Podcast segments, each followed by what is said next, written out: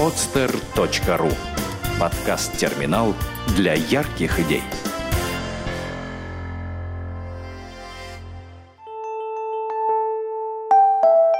Все вместе. Первый подкаст о социальных проектах в России. Авторская программа Ирины Шубиной.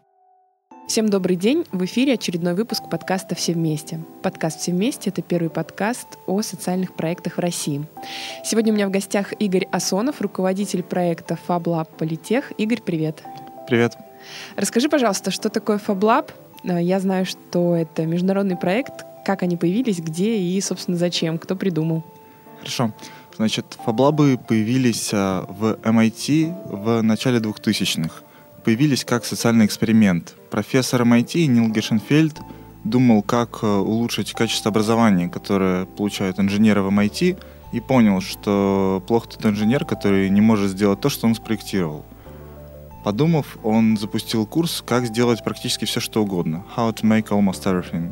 И вопреки его ожиданиям, что придут человек 10, которые хотят сделать какие-то свои научные проекты, на курс записалось более 100 человек, которые хотели сделать непонятно что. Эм, приведу примеры непонятно чего. Это веб-браузер для попугая, чтобы ему одному дома не было скучно. Или девушка захотела себе сделать платье, которое освещает ее личное пространство. И подол этого платья стоит ёршиком, как у окуня, если сзади кто-то приближается, что видит датчик расстояния. А другая девушка, ей очень хотелось кричать в местах, где этого нельзя делать, поэтому она сделала себе подушку для криков. Это устройство что-то вроде рюкзака, который вешается спереди. У него есть отверстие, в которое можно кричать, и никто, даже рядом сидящий, тебя не услышит. Это такие довольно стандартные примеры из MIT. А также Нил Гетшенфельд получил грант, а, который позволил ему открыть подобные лаборатории по всему миру. Но не в большом количестве, а выборочно в отдельных континентах. В Африке, если я правильно помню, в Кении, в Южной Америке – в Европе. А после чего движение FabLab начало разрастаться, потому что это основная а, задача людей быть творцами. Это в нашей сути. И теперь подобных лабораторий по всему миру открыто более 250. Вот mm-hmm. это как оно начало разрастаться.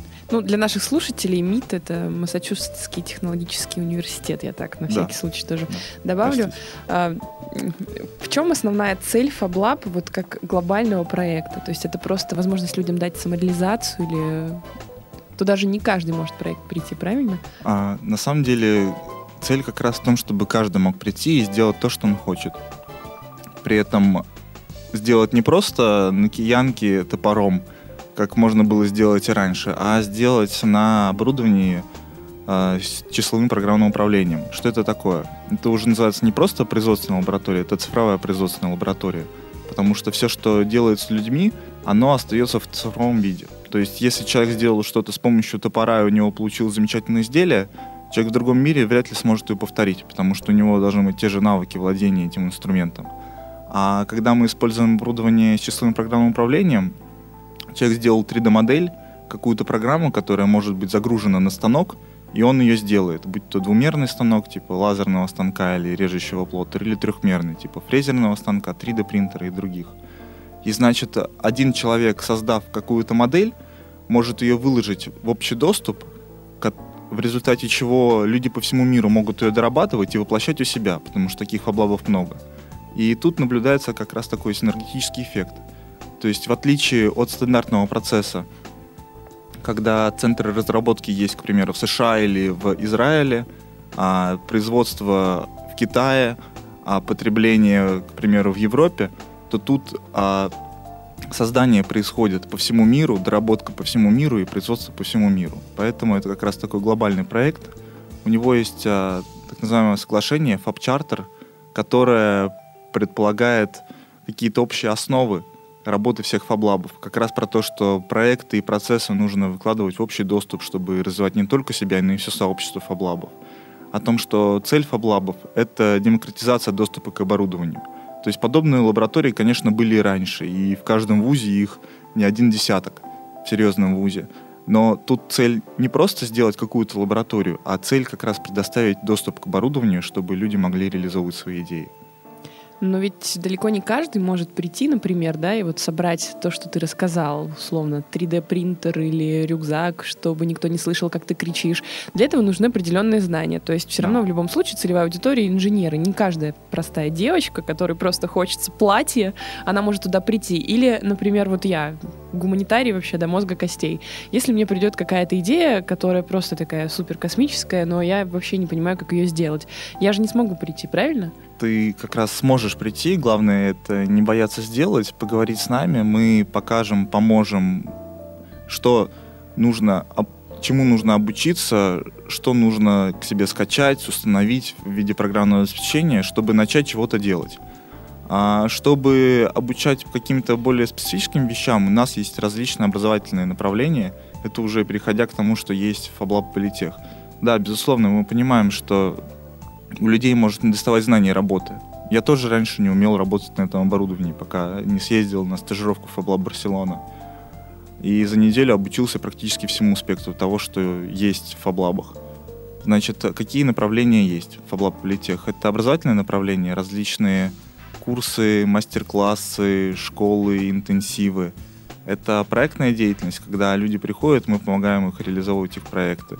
Том числе это клубная деятельность, потому что у нас э, на площадке есть несколько клубов, которые занимаются совместными проектами. Это клуб, который занимается нейроинтерфейсами, клуб, который занимается 3D-принтерами, робототехникой, а клуб молодых инженеров и ученых, где школьники тоже собирают стаевых роботов, и клуб яхтенного спорта. И третье направление — это направление заказов. То есть образовательные вещи, проекты и заказы. То есть если человек э, хочет что-то сделать, но не хочет делать это сам, будь то обычный человек или представитель бизнеса, он может скинуть нам чертежи, а мы это сделаем за него, согласовав это по стоимости срокам. Угу. Если говорить с самого начала, то в какой момент вообще Политехнический университет пришел к тому, что нужно на базе вуза открыть фаблаб? Как это произошло вообще? Кто инициатор?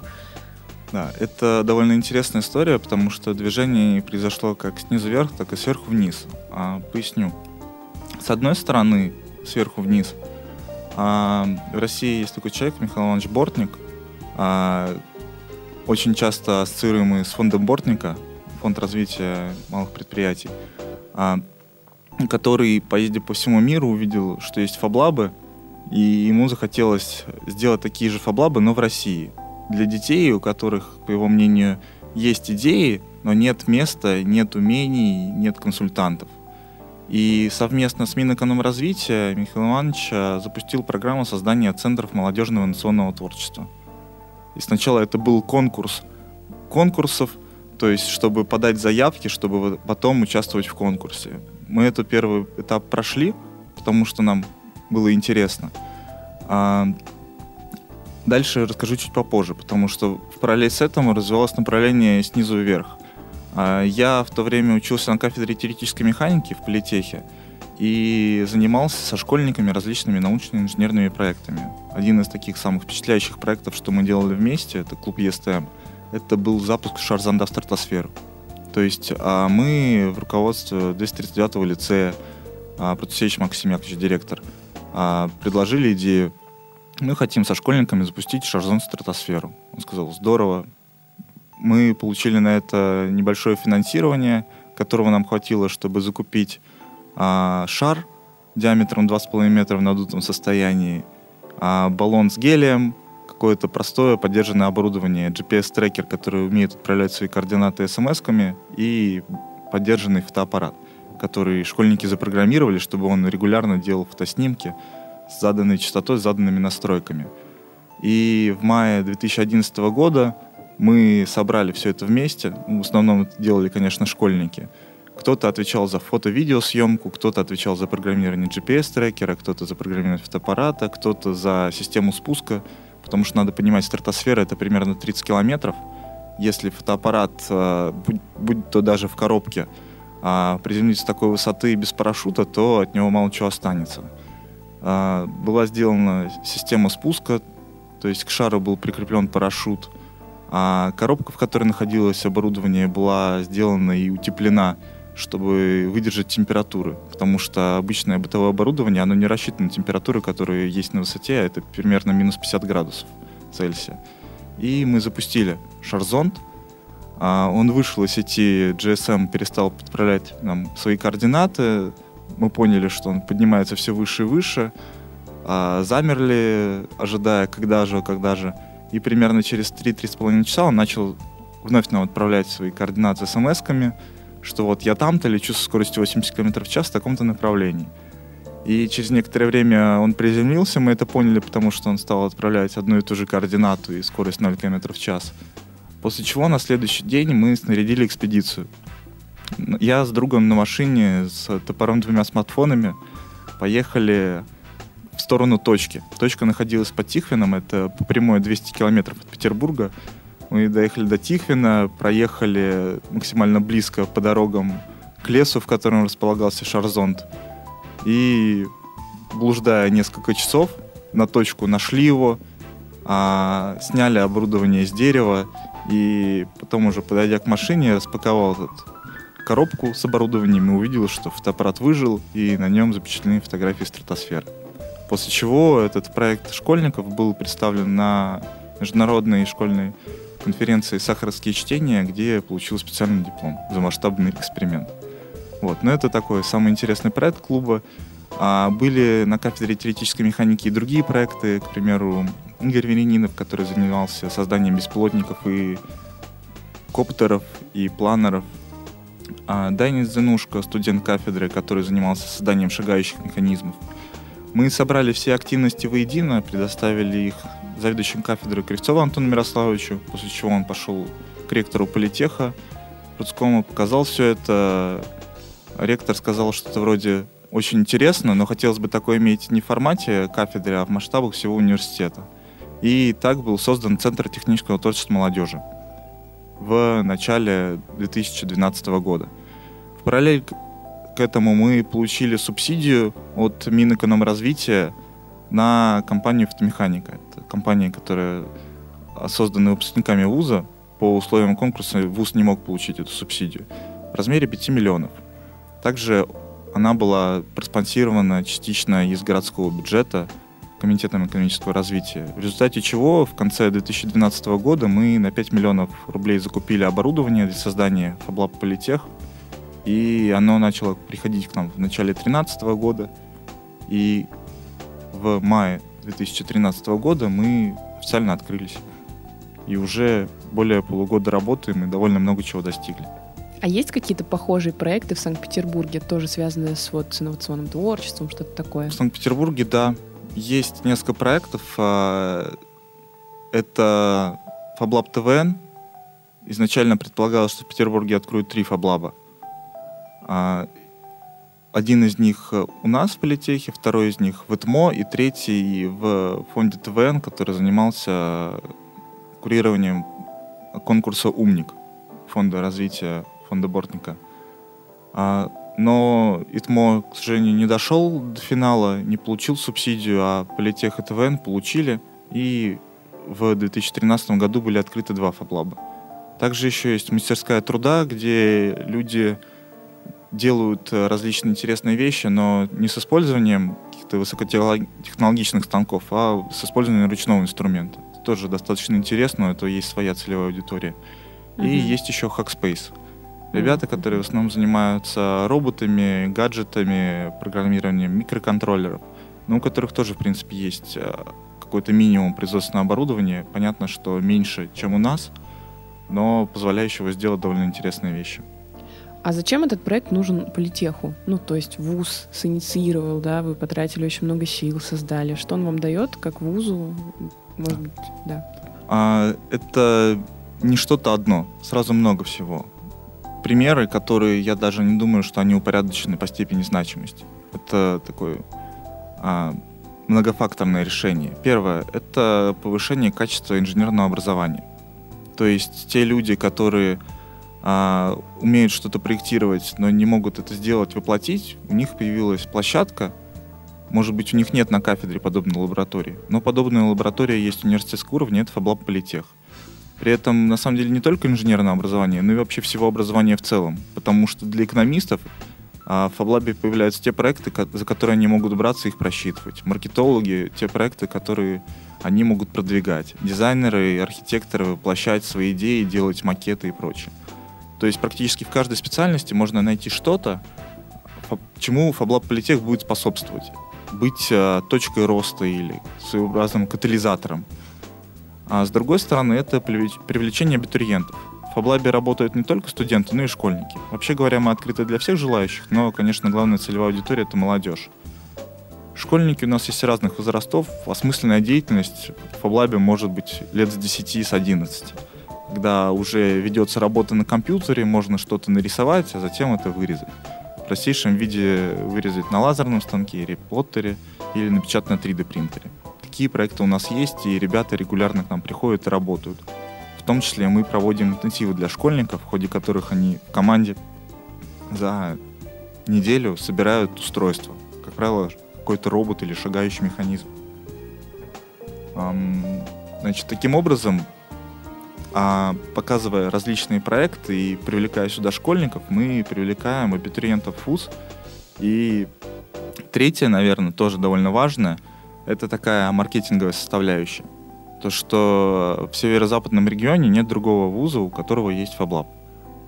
То есть э, это, ну как, довольно хорошее, серьезное конкурентное преимущество для политеха, потому что он напрямую способствует э, творческой и профессиональной самореализации и абитуриентов, которые туда приходят, и студентов, которые тут учатся, и сотрудников, и аспирантов. Угу. Ты уже говорил про то, что у Фаблаба есть три направления, такие как обучение, поддержка проектов, ну и, собственно, заказы коммерческие. А, вопрос. А если, например, все-таки есть у человека проект, и вы даете ему вот эту поддержку проекта, это получается статус резидента или что-то такое, да? А, что-то вроде мы изначально просто обсуждаем с человеком, что бы он хотел сделать, потому что путь от идеи до реализации, он не такой простой. А также мы регулярно проводим школы. То есть, что это такое? Это мероприятие, на котором мы собираем проектные команды, которые за 5-6 дней проходят путь от идеи до прототипа. А ближайшая такая школа, кстати, будет с 3 по 8 февраля. Поясню, что это такое. На школу можно подать какой-то свой проект, если вы хотите что-то сделать, либо просто принять участие в качестве участника проекта и команды. То есть тут мы помогаем людям, у которых есть идея, она пылилась где-то на задворках памяти или в дипломной, или в курсовой работе, прийти и реализовать ее. Причем реализовать ее не за какое-то большое время, а за 5-6 дней. А, несмотря на то, что кажется это очень мало времени, очень многие идеи можно уместить в этот сжатый срок и сделать их, работая в команде. Значит, но если это вне школы делается что-то, то мы просто консультируем чему нужно обучиться. А, возможно, мы сейчас запустим онлайн-курсы, которые снимут с нас а, какую-то часть постоянной работы. Мы будем говорить сначала посмотрите онлайн-курс, а потом можете подумать, как реализовать вашу идею и прийти к нам уже с готовыми чертежами. Потому что, конечно, нам а, наиболее просто работать с людьми, которые уже достаточно продвинулись в реализации своей идеи, у них есть чертежи того, как ее сделать, из чего, они могут принести к нам материал и сделать это на том или ином оборудовании. Угу. А чтобы стать вот таким вот, э, ну, назовем это все-таки резидентом, да, да, Фаблабы, что для этого нужно сделать? Просто прийти или нужны какие-то дополнительные, например, документы, проектная карта? Не знаю, ну, нужно же как-то вам объяснить, вы же не можете всех подряд брать. А, у нас пока нет такого понятия, как резидент, хотя у нас есть понятие, как проект реализованный или реализующийся FabLab Политех. Угу. А, как правило, первым шагом, а, который отсеивает сразу множество желающих, которые хотят что-то сделать, это шаг э, документировать. Но документировать в довольно свободном формате, зайти на наш вики-сайт и создать страницу проекта, чтобы создать там описание, что это, для чего это, а, что для этого нужно сделать.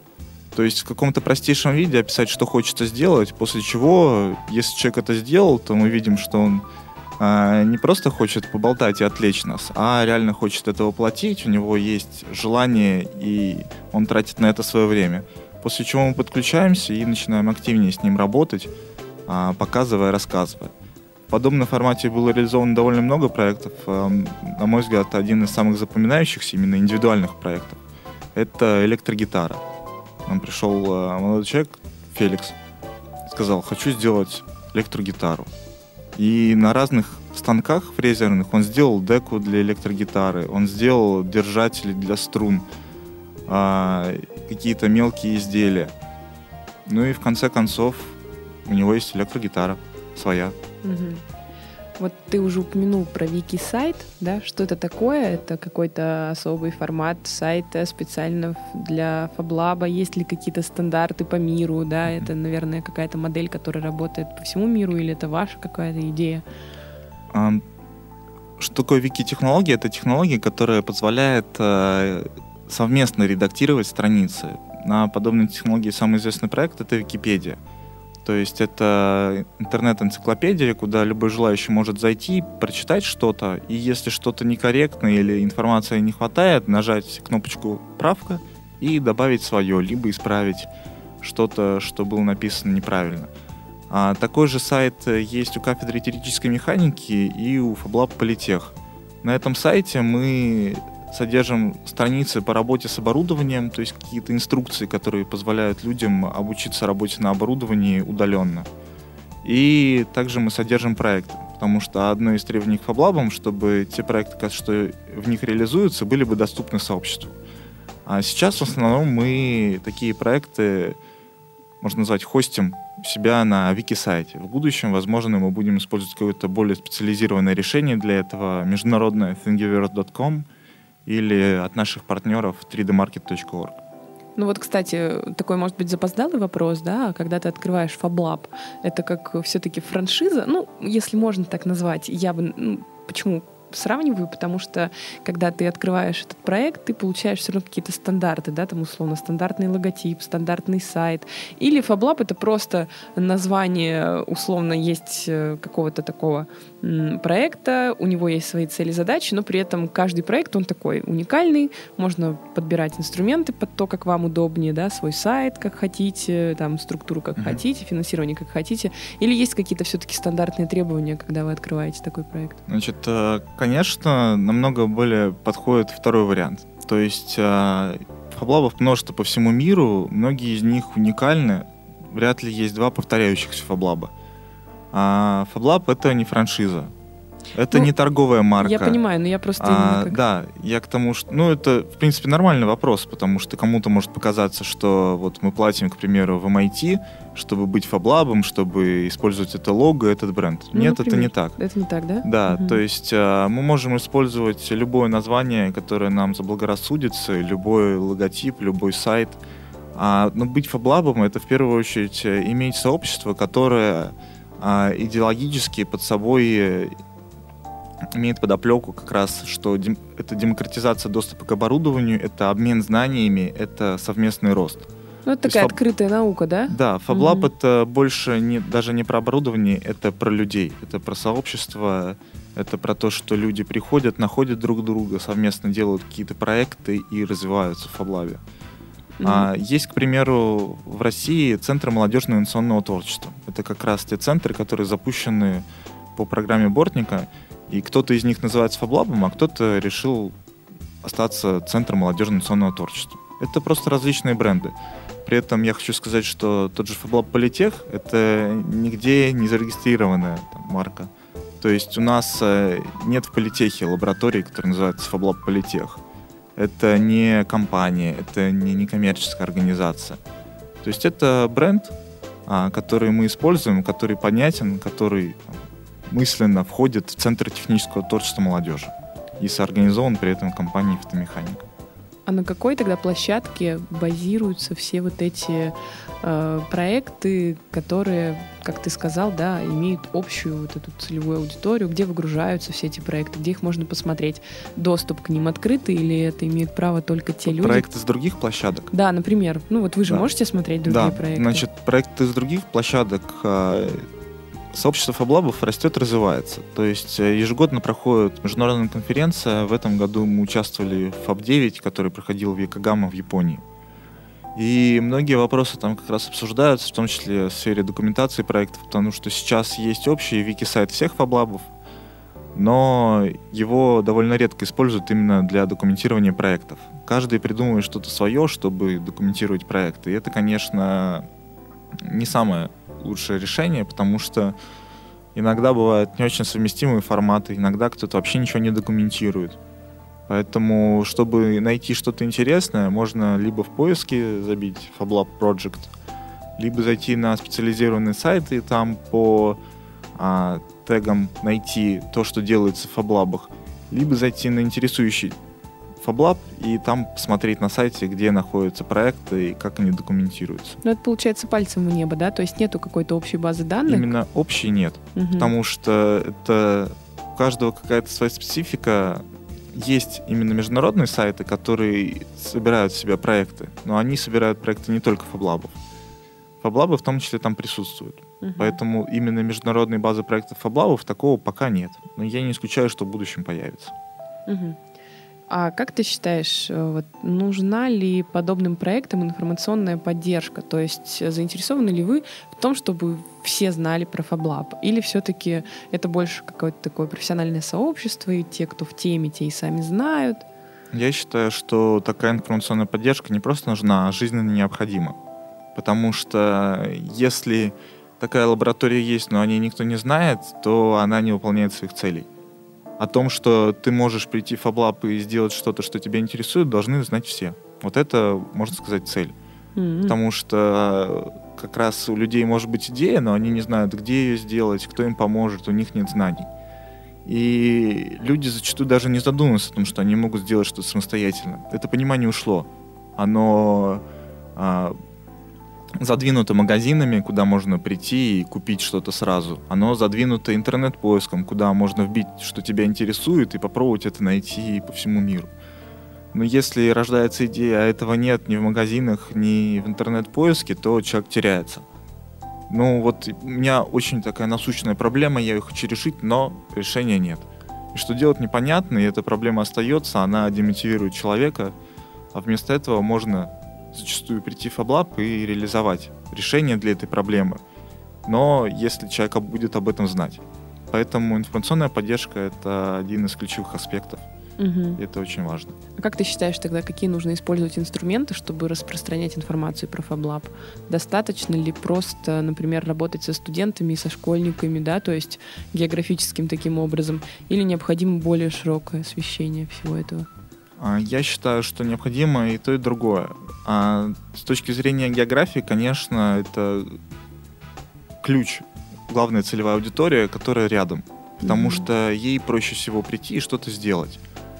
Но, тем не менее, нужно работать вообще на всех, на всех. Почему? Потому что нужно, чтобы людей закрутили шестеренки в голове, что они могут что-то сделать самостоятельно. Потому что если такие шестеренки крутиться не будут, то мы никуда не продвинемся все говорят там про инновации, модернизации и прочее, а на чем, на каком основании, если мы все равно идем в магазин и покупаем что-то готовое? В чем инновация?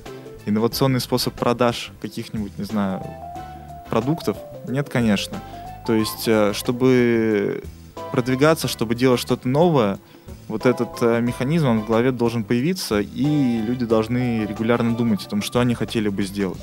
И я всячески к этому призываю. Угу. То есть, несмотря на то, что концентрироваться нужно на аудитории, которая рядом, а доводить информацию нужно до всех по всему миру, ну не только в Санкт-Петербурге и России. Как вы распространяете информацию о себе? А мы представлены во всех соцсетях, Twitter, ВКонтакте, Инстаграм, Facebook.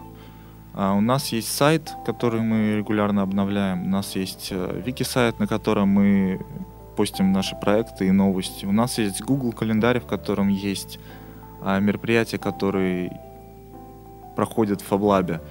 А у нас есть тесное взаимодействие с пресс-службой Политеха, которая делает анонсы и пострелизы мероприятий. А мы сами выходим на молодежные интернет-издательства типа «Бумаги» или «Аппарат Маг».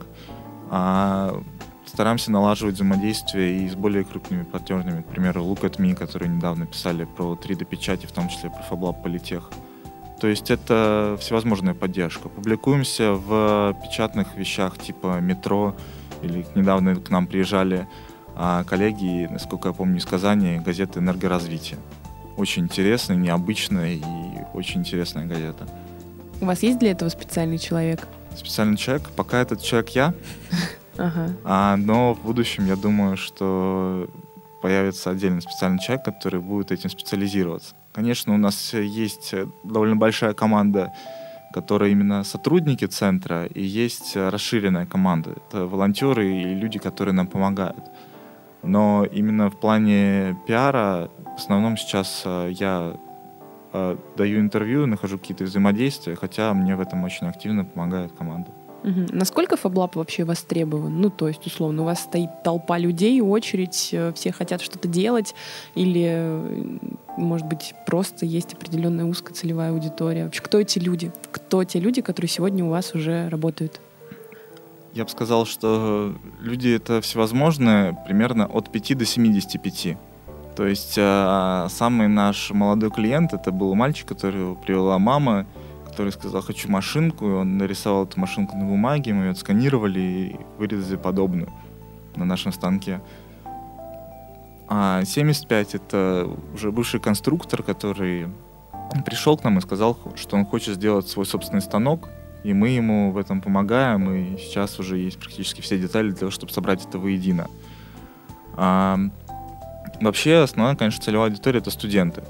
Я бы не сказал, что у нас стоят очереди пока — но у нас, правда, очень много людей, и даже иногда возникают а, недопонимания о том, что кто раб- должен работать на оборудовании. У нас есть система бронирования, но люди иногда залезают на чужое время, и поэтому возникают такие, ну вот мое же время нет, вот я еще допилила, он там не работал и так далее. То есть а, в определенной степени ажиотаж есть.